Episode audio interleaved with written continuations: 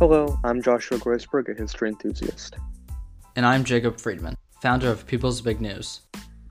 And this is Gen Zers Talk Politics. This is where two members of the next generation of American adults talk about what's going on in the world. Since the whole world is on fire, we might as well take a crack at delivering some insightful analysis and maybe some comedy along the way. Okay, so we got two stories. One is about the Oath Keepers and the dangers of militia groups infiltrating state and local governments and how we need to act in local and state elections in order to get these people out. And the second story is about supply chain issues around the country and how the Biden administration is working to combat them. Let's start off with the bombshell report that the Oath Keepers, one of the militia groups that were there during the insurrection, had their members list hacked. 35,000 people were listed as some kind of member in the organization. That includes 10 sitting state legislatures, sheriffs, poll workers, teachers, doctors, people in the public and private sectors that we look up to as people who uphold institutions, that people who we're supposed to trust as experts. I just have to ask, are we sure that economic anxiety is the real cause of death here for democracy? Because I can't really find it. This is why we need to work on state and local elections. This is why voting matters. These oath keepers, the three percenters, whatever, you know, cabal of incels and bored middle-aged Christian, mostly white men, where they meet up and wave their guns. They're the brown shirts. They're the foot soldiers, the vigilantes for the Trumpist GOP. They showed up on the 6th, and they're going to do it again, like Bill Maher just warned us about. And it doesn't help that Fox News and Tucker's reverse Michael Moore documentary, this attempt to be Dinesh D'Souza, these people are these people are already agitated. They're going to show up again. They're right. being sued for another event, for another you know, insurrection. And we need to stop these people by voting them out. I'm not calling for political persecution because that shouldn't happen, but we need to look out for people who are calling for taking up arms against the United States government. We do have to vote them out because, frankly, these politicians are dangerous because they're associated with a, with a very far right wing anti government military like group, which preys on former members of the military when it comes to recruitment. And I believe, just in terms of numbers, 21 um, members of the Oath Keepers were arrested in connection to the January 6th insurrection. And it just goes to show, right, the rising danger of right wing extremism and how more brazen they've actually begun um, ever since we've had a president who's allowed them to flourish. The fact that Americans vote for these politicians, I think it shows an education gap, which has really allowed hate to flourish. So I feel like, you know, if we improved education and we taught Americans and future generations about the dangers of, of you know any type of extremism for that matter, but particularly here right wing extremism. I mean, they've become so brazen. Uh, Idaho House Representative Chad Christensen, he was asked if he was going to renounce his membership, and to quote him, he said, "No way." So, right wing extremism is very much alive, and like you mentioned, Jacob, these politicians, they may not be on a federal level, but they can still make very substantial changes in their local communities when you're talking education, that's a long-term plan because a lot of these guys aren't going to change. The middle-aged Americans who are bored and want to be part of some radical revolution, that they're they're done. You're not going to be educated and you know taught to not do this. Like we need to do this like short term. We need to arrest these people. Like we need to like arrest people who are at January 6th, charge them with insurrection. The, the right way to do this, the legal system, to actually go after the masterminds and the foot soldiers involved in this coup, this hostile takeover, and future hostile takeovers they're going to attempt. So, well, we've yeah. got to keep in mind though that there are boundaries, right? Although these people do have extremely disturbing political views, I mean, it's within their right as American citizens to hold these views as long as they're not using it to incite insurrection, as some of them are doing.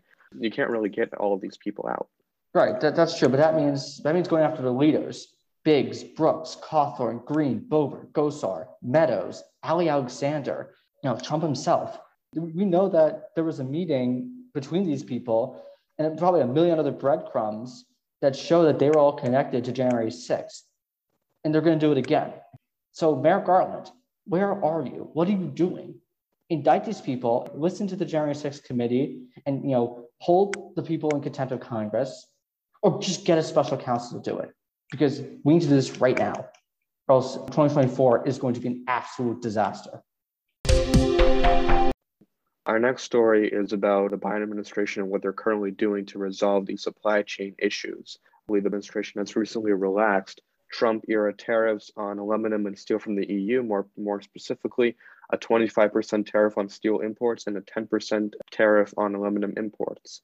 However, um, it's worth mentioning Biden and these European leaders, they still aim to prevent China from flooding the market with very cheap steel. Because what happens is when you flood the market with very cheap steel, it drives down prices of steel so much that manufacturers in the US pretty much can't compete. The end of these regulations, I think, will definitely facilitate trade between the EU and the United States far better. Better trade means that these supply chain issues will hopefully be resolved a lot faster. And it's worth mentioning that I think the supply chain issues are, are you know, a very natural economic result of the COVID 19 pandemic because demand essentially dropped for many things like cars and so prices for these items would fall and then and then you know supply of these goods would decrease. And now that you know we're moving in a far better direction we're opening up and the pandemic's mostly getting better in many parts of the world prices will inevitably go up. It's why you're seeing higher gas prices and mostly higher prices on almost everything. And i think another question is like will biden lift trump era tariffs on chinese goods? Because i mean that I, that i don't really have an answer to at the moment because on one hand, I mean, we can we can debate how effective these tariffs have actually been, but they're intended to protect American manufacturers.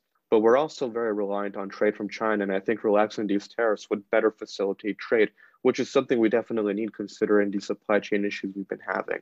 But um, I guess to conclude, prices won't be going down anytime soon. It'll really take some time for these new measures that the Biden administration has taken to actually, you know, have its full effect on the economy. This isn't Biden stole Christmas. It's not that Pete Buttigieg doesn't care about his job. It's that this requires actual governance, and that takes time. I will say that I personally believe that you should be rejecting most tariffs, even with China. Like Josh Hawley's recent op-ed that, oh, we need to protect our workers against China by putting tariffs. Like that doesn't work. Like the Trump trade war was bad. Like it didn't help. It actually hurt American consumers because higher prices. Yes, we need to protect our workers, but we need free trade. With Europe, enough with the thing about steel, enough with the tariffs. We need to have as near universal free trade as possible because manufacturing has already long since died. And I'm not talking like, oh, the 90s and 2000s. I'm talking like the 70s. The factories in, Mass- in New England and Massachusetts, right before the Massachusetts miracle, they're done. Like we've already been talking about the forgotten men and women for decades it already was going down due to automation. Like it's not trade. Trade is not the main culprit here. Like, yes, it's a factor, but it's not the one thing we should be going after by using backwards tariffs. Like the only tariff I really support is carbon, because that's something we absolutely do need to decrease production of. That's something we do need to talk about, but that's a story for another time. What do you, what do you think?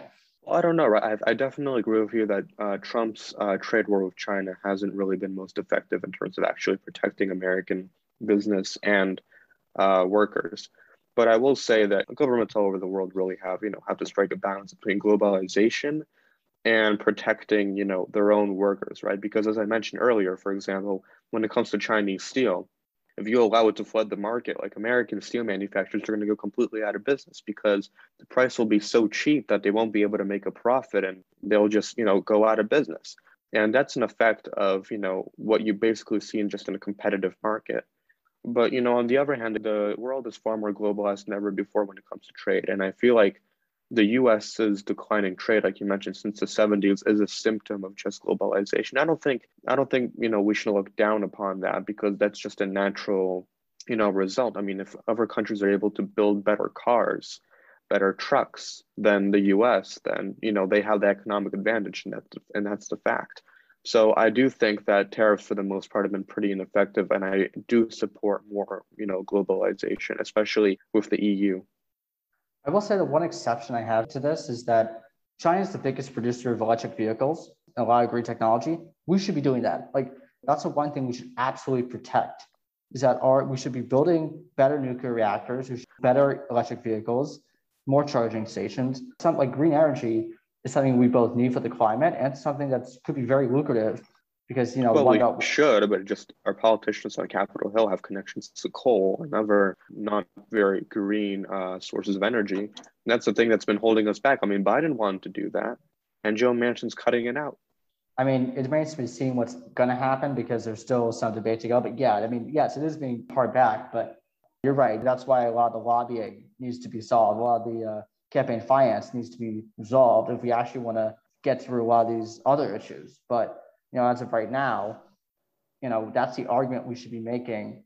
Like, by I say we, I mean Americans, not just on the left, not just in the center, not just on the right, like Americans should be making to our, our representatives, including Joe Manchin, including Kyrsten Sinema.